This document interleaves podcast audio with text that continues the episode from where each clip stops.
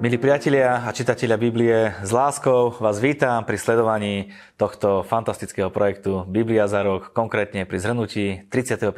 týždňa, kedy sme sa spoločne rozhodli, že budeme systematicky, chronologicky a veľmi jednoducho a veľmi zábavne, by sa dalo povedať, študovať Bibliu a aby sme naplnili ten cieľ, ktorý sme si dali a to je Bibliu za jeden rok prečítať. My sme naozaj vďační za to, že vám Biblia pomáha pri vašich každodenných povinnostiach, ktoré určite máte. Pomáha vám v tom a je to váš priateľ, s ktorým stávate, s ktorým sa zobudzate a takto sa to stalo vašim životným cieľom. A my sme veľmi dační, že môžeme byť pri vašom osobnom raste a pozdvihnutí, ktorý prichádza do vašich životov na základe čítania Biblie.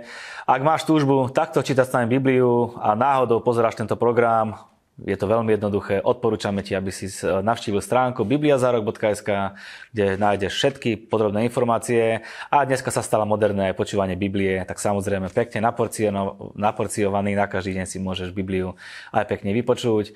My vám ďakujeme za to, že nám posielate vaše otázky. Prečítam otázku, ktorá nám prišla naposledy.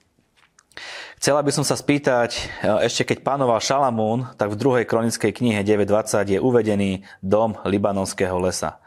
To bola nejaká botanická záhrada, alebo o akú stavbu vlastne išlo. Tiež názvy mesiacov majú v Izraeli iné, ale asi aj prvý mesiac nie je ako prvý u nás, tak teda neviem. Mohli by ste mi napísať, ako išli tieto mesiace v porovnaní s našimi? Takže prvá časť otázky. Dom libanonského lesa bola jedna zo šalamunových stavieb, ktoré využíval on a jeho manželky. Bol postavený z libanonskej cedry. Čo sa týka mesiacov, tie vám nebudeme teraz uh, vymenovať, ako idú. Nájdete ich, dá sa povedať, v každej Biblii na konci aj váhy, aj miery, aj, aj všetky mesiace. Vrátim sa k relácii, ktorú sme mali naposledy. Dokončili sme si proroka Jeremiáša. Dnes nás čaká ďalší veľký prorok a to je prorok Ezechiel a je mi veľkou cťou, že hosťom dnešnej relácie Biblia za rok, ktorú vás prevádza Marian Kapusta, bude Peter Minarik. Peter, ahoj, zase sa vidíme po nejakom čase. Ahojte, ešte rád vidím a aj sa teším, že, že znova môžeme sa venovať Božiemu slovu. Musím prezradiť na teba, že naozaj ideš s nami v tej vlne, počúvaš relácie, každý deň študuješ, počúvaš tieto naše zhrnutia, sleduješ ich, takže takýchto čitateľov si prajeme čo najviac. Ako si ty. Nech sa stane.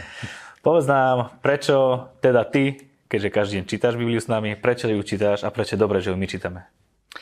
Tak veľmi dobré je čítať každý deň Bibliu. Ja by som povedal také svedectvo, čo mám od ľudí z, od, z nášho zboru, ktorí čítajú, že dlhšie sa nevedeli donútiť nejak si dostať k tomu, aby znova pekne prečítali celú Bibliu. A tento projekt ich veľmi chytil, lebo každý deň čítajú, zároveň je to oživené presne týmito výkladmi a vrátenie sa k tomu, vedia si to vypočuť, niekto používa tú formu, niekto tu, niekto aj číta, aj počúva naraz a tak vie čo najviac z toho prijať. A zároveň, keď má k tomu ten výklad, tak ho to posilní k tomu, aby naozaj sa dostal nie len na takú plitkú úroveň, že dačo o Biblii vie, ale že naozaj vie porozumieť hĺbkam Božieho slova a myslím si, že toto je cieľom, aby sme nemali len povrchové, povrchovú známosť, ale naopak, aby, si rozmy, aby každý človek rozmýšľal v medziach Biblie, čo je v podstate to, že keď sa dostaneš do akejkoľvek situácie, tak nebudeš riešiť veci v zmysle svetských noriem alebo nejakých predpokladov, ale z, z ducha konkrétne človek vie riešiť situácie na základe toho, ako ich e, o nich hovorí Božie slovo a tým pádom vie tou najčistejšou cestou prísť k riešeniam veci a vtedy ho vie aj Boh posilniť. Amen. Verím, že aj po dnešnom zhrnutí relácie budeme aspoň troška vedieť, o čom Ezechiel hovorí, lebo nie je to také zaujímavé čítanie, je to, dá sa povedať, z toho čítania nezaživnejšieho, ale pokúsime sa to vysvetliť tak, aby to bolo. Skôr ako pôjdeme k Ezechielovi, povedz nám, čo sa udialo reláciu, dve relácie alebo niekoľko 100 tisíc rokov predtým, ako sme sa dostali k Ezechielovi.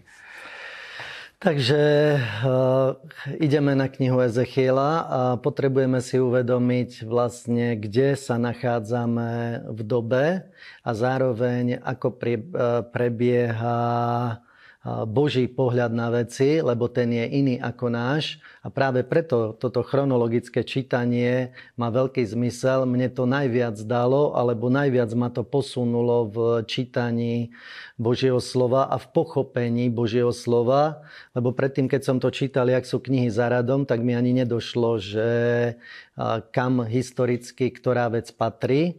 A teda keď sa dostávame k Ezechielovi, tak e, história vlastne sa akoby stláča do takého presu a e, končí doba, kedy, je, kedy Boh vedie e, zjavenie cez Izrael a prichádza doba, kedy sa otvára čas, kedy prichádza doba národov a Izrael sa určitým spôsobom dostáva do úzadia a e, pri tejto, pri tejto zmene e, nastávajú nové veci. Napríklad veľmi veľa e, výdobytkov cez národy sa uvoľnilo tejto dobe, napríklad moreplavba, vedeli sa pustiť na šíre more, čo predtým plávali len po brehu. Spusta nových vecí sa uvoľnilo cez národy, čínska kultúra, všetky možné veci vtedy nadobudli veľký rozvoj. A my sme teraz v dobe, kedy je taký predpôrodný čas, kedy sa musí táto nová doba otvoriť, čo je aj obrazom toho, v ktorej dobe sme teraz, lebo aj teraz e, prichádza k tomu, že máme zemetrasenia, rôzne veci, ktoré sa dejú, požiare a všetko možné. A má sa narodiť nový vek a preto aj práve z týchto kníh oni o tom hovoria a preto ten, kto číta Ezechiela aj Jeremiáša, Daniela, tak sa práve tieto veci vie dozvedieť a v tomto budeme práve teraz otvárať svoje srdce, aby sme tam vedeli vstúpiť. Áno, my si teraz porovnáme, spomenul si všetkých troch prorokov. Pomenul si Daniela, Ezechiela a Jeremiáša. Poďme sa pozrieť na ten graf, aby sme zase vedeli, v ktorej dobe sa nachádzame. Ezechiel je ten červený, ktorý je na spodku a vidíme, že jeho život, eh, alebo žil v tom období ako Daniel a aj Jeremiáš. Áno, toto je veľmi eh, dobrý graf, lebo nám ukazuje, že Jeremiáša, ktorého sme už prečítali, tak eh, je súčasníkom aj Daniela, aj Ezechiela Jeremiáš je, začal prorokovať ako mladý a teraz vybiehajú na dráhu noví dvaja proroci a to je Daniel a Ezechiel, ktorí sú súčasníci. Jeremiáš bol v Jeruzaleme a Jeremiáš strádal a prežíval všetky útrapy, ktoré boli ktoré mal ľud, ktorý bol v Jeruzaleme, znášal ich s nimi. To sme vlastne už prečítali. Teraz nastupujú dvaja proroci, ktorí nám vstupujú. V prvej vlne zavlečenia je Daniel a to je počas kráľa Jehojakima. A vtedy bola len elita odvedená do zajatia a Nabuchodonozor si zobral mladých ľudí, ktorých e, naučil alebo ich vyučil ich e, kultúre a všetkým vedomostiam a veľmi rýchlo sa stal známy. Daniel má úlohu v zajati, čiže tam, kde sa dostal, dostalo Judsko do zajatia, tak jeho úloha je skôr z pohľadu ríše, babylonskej ríše, vykresliť situáciu a zároveň sa zaoberá tým, čo bude údel Izraela. Ezechiel má špecifickú úlohu.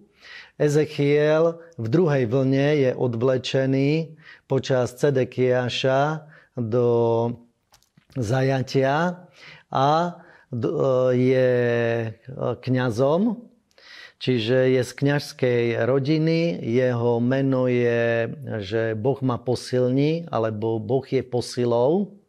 Takže Ezechiel je posilou pre ľud, ktorý je zavlečený do Babylonu, aby sa, sa obrátil, aby správnym spôsobom vedel žiť tomto zajati, lebo Jeremiáš e, vyhlásil, že ako dlho bude trvať e, zajatie a že sa po 70 rokoch vrátia naspäť na svoje miesto. A Ezechiel je ten, ktorý nehovorí z pohľadu ríše, ale hovorí z, z pohľadu vnútornej, vnútorného posilnenia pre zavlečených judejcov, aby boli zbožní, aby hľadali Boha a uistuje ich o návrate naspäť e, do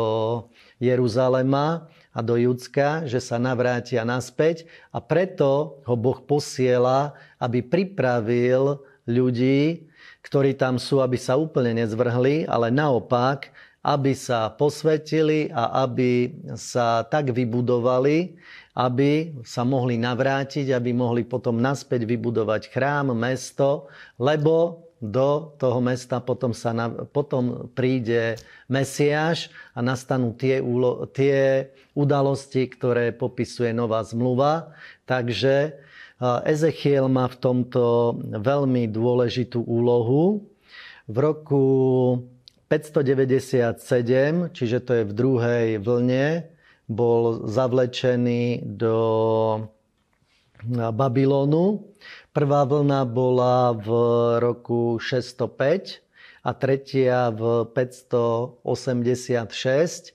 Takže pohybujeme sa teraz v tomto rozmedzi udalosti, ktoré popisujú či kronické alebo kráľovské knihy, tak e, hovoria, čo sa dialo s kráľmi, aké sú tam udalosti. A Ezechiel hovorí špeciálnym spôsobom, on presne hovorí e, na dátum.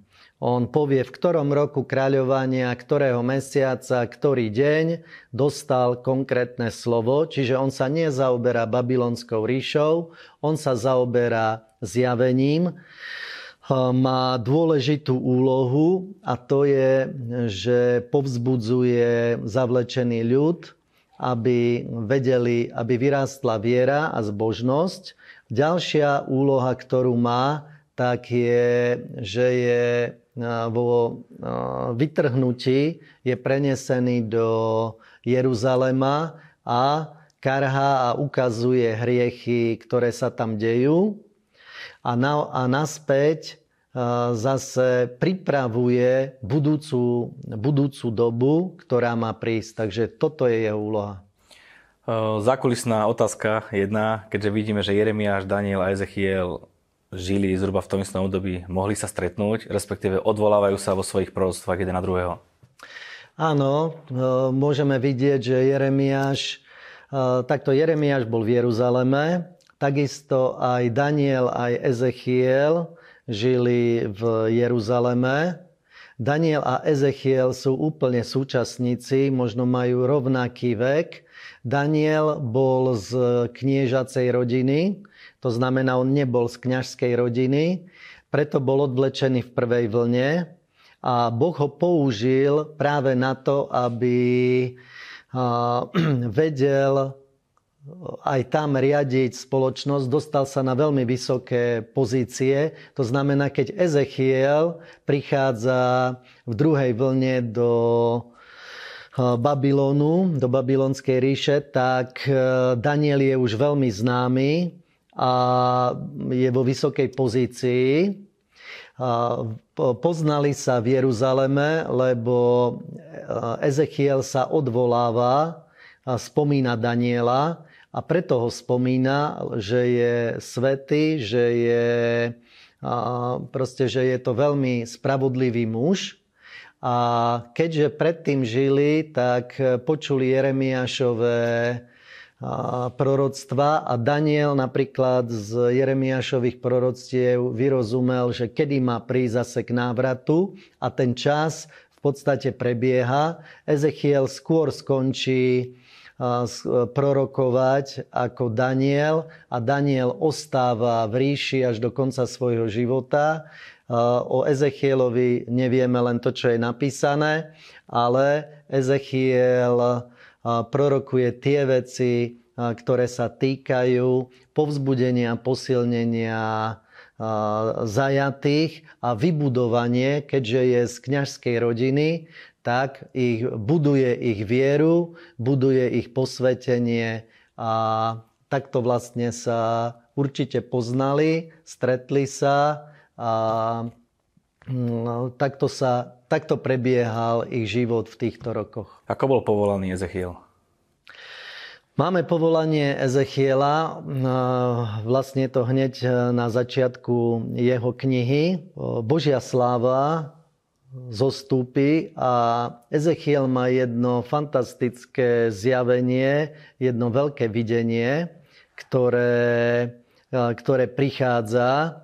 A keď ste si to prečítali, milí poslucháči alebo čitatelia, tak zistíte, že neviete si to predstaviť, že čo to vlastne je je tam popísané, že je to sláva hospodinová zároveň sú to štyri, štyri, štyria cheruby, čiže anieli, ktorí chránia alebo prikrývajú alebo sú sprievodnými anielmi Božieho syna, ktorý sa vznáša na oblaku. Napríklad e, iné miesta hovoria, že nasadol na, na oblak a letel. Takže je tam popísaný, popísaný zjav týchto štyroch bytostí. Je popísaný v Ezechielovi, je štyrikrát spomenutý. Potom môžeme vidieť úplne to isté v zjavení Jána, Pravda, že trošku ináč to popisuje. Napríklad, keď vidí tváre, tak e, ich popisuje ináč. Niekde vidí dve, alebo len tvár človeka. A sú tu tváre človeka, to znamená najvyššia múdrosť.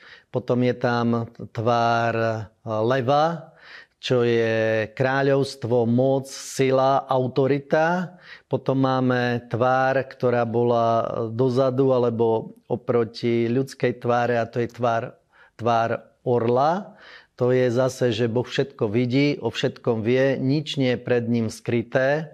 Dokonca aj na tých kolesách je popisované, že sú oči z každej strany. To znamená, že Boh všetko vidí. Teraz bytosti sa pohybujú spôsobom, kam sa duch chce pohnúť, tam idú. Sú tam, spomenuli ešte sme nespomenuli tvár uh, býka. A býk zase znamená pracovitosť, silu, schopnosť vykonať, čo si zaumieni. Tieto štyri bytosti sa pohybujú podľa toho, kam ich vedie duch. Zároveň tak, jak napríklad duch človeka je v mekých častiach tela, čiže je to niekde tu, není to v hlave, tak zase tu je popisované, že duch bytosti, týchto štyroch bytostí je v kolesách. To znamená, že vidíme, že je to, že je to že, je to, že mal také zjavenie, ktoré sa s vecami tohoto sveta nedá popísať, a dostal takéto fantastické zjavenie pri povolaní, aby skrze to dostal aj silu a schopnosť hovorí najťažšie proroctva, čo sa týka voči Izraelu a voči Júdovi všetky, všetky dôležité veci povie, ktoré sú veľmi ťažké a Boh mu hovorí, že musí mať, e, musí byť pevný. Napríklad, keď hovorí proroctva, tak e, hovorí, že svoje čelo daj proti, proti ním, alebo svoju tvár. A teraz hovorí, keď napríklad konkrétne proroctvá mu vraví, tak toto je dôležité vidieť, že keď povie čelo, čelo je najtvrdšia časť tváre. To znamená, že Božie, Boží výrok je nemeniteľný, je istý, že, že Boh to nezmení. A takisto tvár znamená, že Boh sa díva a že jeho zrak je teraz upriamený na túto vec. A všetko sa to týka aj tých konkrétnych udalostí, tak ako sme ich videli, že je to niekoľko desiatok rokov, ktoré sú vtlačené a veľmi veľa zjavení prichádza, traja proroci súčasne o tomto hovoria, každý z iného pohľadu a preto treba si to spojiť s tou konkrétnou historickou udalosťou, aby sme týmto veciam vedeli rozumieť. Takže Ezechiel je povolaný, hovorí hovorí potom to, čo mu Boh káže hovoriť a Ezechiel dokonca dostáva takú úlohu, že hovorí len Božie slovo. Dokonca sú chvíle, kedy vôbec nerozpráva, či kratšie, či dlhšie obdobie. A, a takisto je nazývaný, a keď k nemu hovorí Božie slovo, tak hovorí, že syn človeka, v ekumenickom preklade je človeče, ale všetky ostatné preklady to prekladajú ako syn človeka, čo je správny výrok, lebo Ježiš, keď príde, tak sám seba nazýva, že syn človeka prišiel na to, aby spasil, aby zachránil. To znamená, sám Ježiš sa stotožňuje s Ezechielom, nie s jeho osobou, ale s jeho úlohou. A vyše 90 krát je spomenuté, že syn človeka, vždy keď mu Boh povie, čo má hovoriť, tak syn človeka prorokuj alebo povedz, vždy ho takto osloví. Tuším, raz je to v Danielovi a v ostatných prorokoch není tento výraz. Takže sám Mesiáš sa stotožňuje so synom človeka a všetku úlohu, aj tie podobenstva, ktoré zahral, alebo ktoré, tie veci, ktoré prorokoval, či v prorockých obrazoch ako podobenstvách, alebo tých slovách, ktoré vravel, tak to isté prišiel naplniť Ježiš. A nie len, že prišiel, aj do ďalekej budúcnosti ako Mesiáš, ako vykupiteľ aj do budúceho obdobia a období, ktoré prídu, tak prorokuje a syn človeka sa stotožňuje, čiže Ježiš sa stotožňuje s Ezechielom, aby sa všetky tieto veci naplnili. Takže sú to veľmi dôležité proroctva, ktoré nám zároveň dávajú videnie a poznanie do toho, keď Ježiš príde a on povie, syn človeka prišiel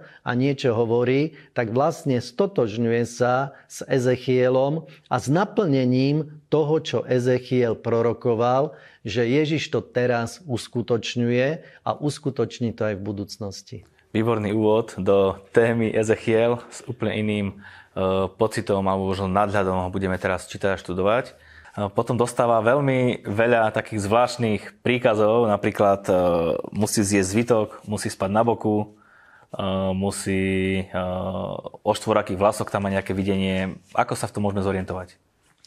Toto sú zaujímavé veci, lebo sú ako také podobenstva, dokonca to niektoré veci musí aj zahrať ako divadlo. Takže keď zje zvytok, napríklad toto pres, presne to isté zažíva Ján v zjavení Jána, že sú popisované tieto veci, že aj Ján presne toto zažíva. Keď ho zje, tak je sladké, lebo, Boži, lebo naplní Božie slovo, ale potom, že zhorkne v jeho vnútri a to je zase, že obsah, ktorý musí povedať, je ťažký. Potom, čo sa týka eh, toho obliehania, tak zahrá takú hru ohľadom, eh, že musí ležať na 390 dní na jednom boku za a to je od čias Jeroboáma v počte rokov, kedy, kedy hrešili takže že Božia tvár je odvtedy proti ním a že prichádza k tomu, že, že je nezvratný výsledok. 40 dní, to je 40 rokov za leží na pravom boku, to je od Manasesa, kedy zase leží na pravom boku a Božia tvár je proti, proti ním a znášajú dôsledky. Potom úplne detailne aj hovorí o konkrétnych hriechov, hriechoch, kvôli ktorým príde k zavlečeniu všetkým týmto veciam. Takže toto nám odkrýva zjavenie, ako sa na to máme dívať. Ešte tam sú tie vlasy, tie štvoraké vlasy. Čo sa týka tých vlasov, tak hovorí o roztrúsení. To znamená, že na nejaké časti, na tretiny tam rozdeli vlasy, potom ešte aj niečo vezme. To je vlastne len, že sa navráti určitá časť. Keď to rozdelíme na 4 časti a tam sú tretiny, tak už nám ostane 10% Takže títo sa navrátia a oholenie hlavy je pohanenie, je to zneúctenie človeka. Takže keď on si oholil hlavu, tak to znamená zajatie a takýmto spôsobom vyjadruje, že bude jednu tretinu zničí hladomor, ďalšiu meč, a ďalšia pôjde do vyhnanstva, ale nejaká čas sa navráti Takže tak toto vysvetľuje. Perfektne nám to ide. Teraz zase jedným vstupom skúsime zhrnúť kapitoly 8 až 16 a povieme si, prečo práve do kapitoly 16. Je tu veľký sled udalostí a kvôli času si ich veľmi rýchlo prejdeme. Takže v 8. kapitole znova je videnie a teraz je prenesený, napríklad chytí ho za šticu aniel a prenesie ho do Jeruzalema. Tam mu prikáže, že sa má dostať cez nejaký múr. Teraz tam vidí hriechy, ktoré robia, ktoré robia vlastne predstavení mesta. A je tam zjavenie o tom, aké, akú modloslužbu robia. Robia to priamo v chráme, potom tam vykreslí, že prichádzajú súdiaci anieli a dokonca počas proroctva zomrie jeden z predstavených mesta. On je z toho udivený a volá k Bohu, že, proste, že či zabije alebo či nebude zachránený nikto. Odpoveď je taká, že áno, prichádza záhuba, prichádza zavlečenie a Ďalšia dôležitá vec je, že vidí odchod Božej slávy, čiže šekiny, z chrámu. To znamená, že presne toto je dôležité z pochopenia zmeny doby, že Božia prítomnosť a Božia sláva, ktorá spočívala na chráme, tak na toto sa vždy odvolávali králi, odvolávali sa na to Izraelci, celý Juda a vraveli si, že kým je Boh s nami, kým je tu truhla zmluvy, všetko je v poriadku, nič sa neudeje a Boh nás ochráni ale popri tom hrešili a Boh im to vytýka. A práve toto zjavenie je e, prelomom, kedy Božia sláva táto bytosť, týchto štyroch, tieto, títo štyria anieli, e, čo znamená aj Božiu slávu, aj Božiu prítomnosť, aj samého Ježiša, e, ktorý Božieho syna, ešte nebol Ježišom, ľudským synom, tak sa odsťahuje Božia sláva do neba a údajne Jeremiáš skoval truhlu zmluvy, v týchto dobách, predtým ako, bola, ako bolo dobité mesto a zničený chrám. A Ezechiel práve o tomto hovorí, že táto Božia sláva sa odsťahovala a tým pádom to všetko spoliehanie sa na chrám a na to, že Boh je predsa s nami, tak e, ukazuje, že už to nie je pravda. Boh vlastne stiahol od nich ruku A v Danielovej knihe, tam to bude lepšie vidieť, že dokonca Nabuchodonozor hovorí, priamo je citovaný v Božom slove, že skrze Daniela a jeho postavenie prichádza k tomu, že zrazu kráľ hovorí v Biblii a je to pohanský kráľ, ktorý dobil Izrael a vlastne dal zboriť chrám, tak toto všetko sa udeje a prichádza vedenie Božie cez národy a Izrael sa dostáva a vedenie cez Izrael do ústrania. Tá Božia sláva, ešte spomeniem, odišla a chvíľku e, zastavila nad Olivovou horou. Čo to symbolizuje?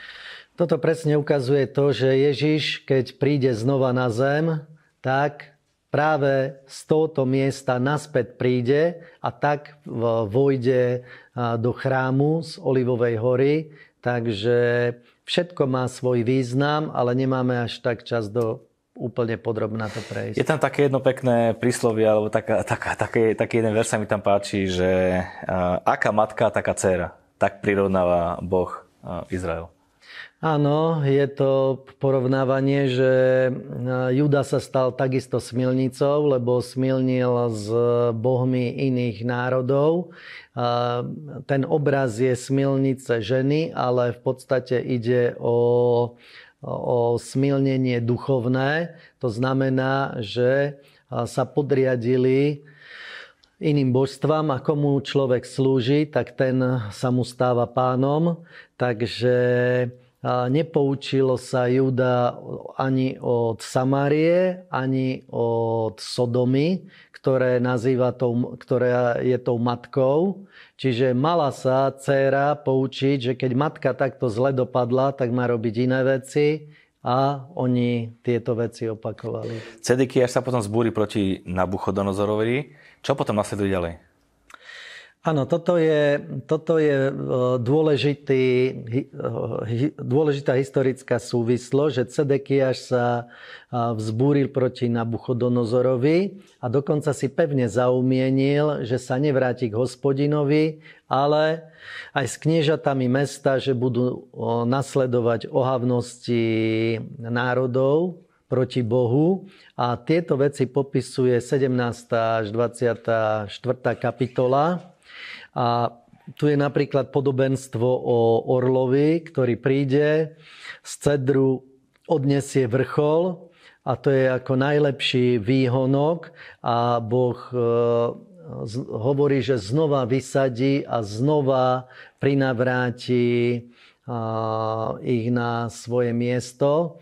Vždy musíme vidieť v týchto proroctvách, že prorok povie síce ťažký súd, ale vždy dáva nádej a dáva východisko z celej situácie, čiže že zbytok, keď sa obráti, keď zmení svoje myslenie, prinavráti sa k Bohu, je tam úplne jasne napríklad povedané, že im dá nové srdce, že zmení ich myslenie, že zazbude ich Bohom a oni jeho ľudom. Čiže tieto veci znova opakuje a takisto sú tam, e, Ezechiel hovorí, je to v 18. kapitole, že nebude trestaný syn za otca, ani otec za syna, ale každý ponesie vinu e, sám za seba. Toto úplne platí aj pre nás, kresťanov. Ale keď čítame Ezechiela, tak potrebujeme vidieť jednu zaujímavú vec a to je, že už sme spomenuli, že Ježiš sa stotožňuje s názvom Syn človeka. A teda tieto proroctvá, ktoré čítame, tak sa vzťahujú na dnešnú dobu alebo na tú ich aktuálnu dobu. Potom my, keďže z pohľadu našej doby čítame písmo, tak nás zaujíma výklad pre dnešnú dobu. Aj o tomto hovorí. Hovoria proroctva, aj Ezechiel. Čiže všetko, čo sa týkalo doby príchodu Ježiša, ale zároveň hovorí aj o dobe, ktorá príde. A je to zaujímavé, lebo z pohľadu aj tisícročného kráľovstva budú čítať tú istú Bibliu a z tých proroctiev celkom iné porozumenie budú mať ako dnes my. Nad Ezechiela si robili srandu celkom, že stále hovorí v podobenstvách. Ako ho vnímali vtedy? Vnímali ho ako nejakého pometenca, blázna, alebo prihľadali na jeho proroctva? Boh mu povedal, že či budú počúvať alebo nebudú počúvať, že on má ďalej hovoriť. Keď ho, tak, keď ho takto zosmiešňovali, tak Boh mu napríklad povedal, že nebudeš hovoriť, že mal zavreté ústa, to znamená nič nerozprával a tým pádom aj toto bolo, toto bolo proroctvom pre nich, že pretože sa odvrátili od Boha, takže Boh k ním nebude hovoriť a vlastne aj v období, ktoré nazývame, že je medzi posledným prorokom a Ježišom, čiže je to také prázdne obdobie, že tam žiadny prorok nič nehovorí a potom vlastne prichádza, prichádza doba narodenia Ježiša. Viac sa nám nezmestilo do relácie. Prosím ťa, povedz nám, o čom budeme si čítať v Biblii nasledujúci týždeň? Tak nasledujúci týždeň je tiež veľmi zaujímavý a to práve z toho pohľadu, že je tam spomínaný chrám, ktorý bude postavený, ale tento chrám nebude ten, ktorý postavia, keď sa vrátili, ale je to chrám, ktorý, ktorý je popisovaný, takže k tomu si dáme výklad, vysvetlenie. Je to fantastické posilnenie pre našu vieru, lebo týka sa to budúcich vecí, ktoré sa ešte neudiali. Možno to nie je ľahké čítanie, ale prajeme vám, nech aj skrze knihu Ezechiela príde veľa Božieho požehnania, veľa zjavenia a veľa Božej múdrosti do vašich životov. Peťo, ďakujem ti, my sa ešte uvidíme na budúci týždeň. Teším sa, a vám ďakujeme za to, že ste partnermi tejto služby, lebo bez vás by tento projekt nevyzeral tak, ako vyzerá. Veľmi si vážime vašu podporu a ďakujeme vám za to, že vďaka vám sa vie tento projekt šíriť k ľuďom, ktorí to potrebujú, do vašich domácností a vie, vie sa dostať k ľuďom, ktorí chcú čítať Bibliu, chcú jej porozumieť. Takže ďakujeme a prajeme úspešný týždeň aj pri čítaní Božieho slova, aj vo vašich osobných životoch. thank you